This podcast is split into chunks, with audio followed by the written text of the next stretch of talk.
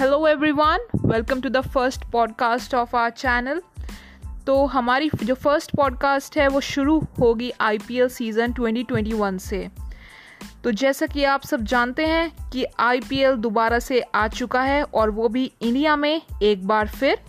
तो आईपीएल 2021 की सारी डिटेल्स हम आप सभी के साथ शेयर करेंगे डिस्कस करेंगे।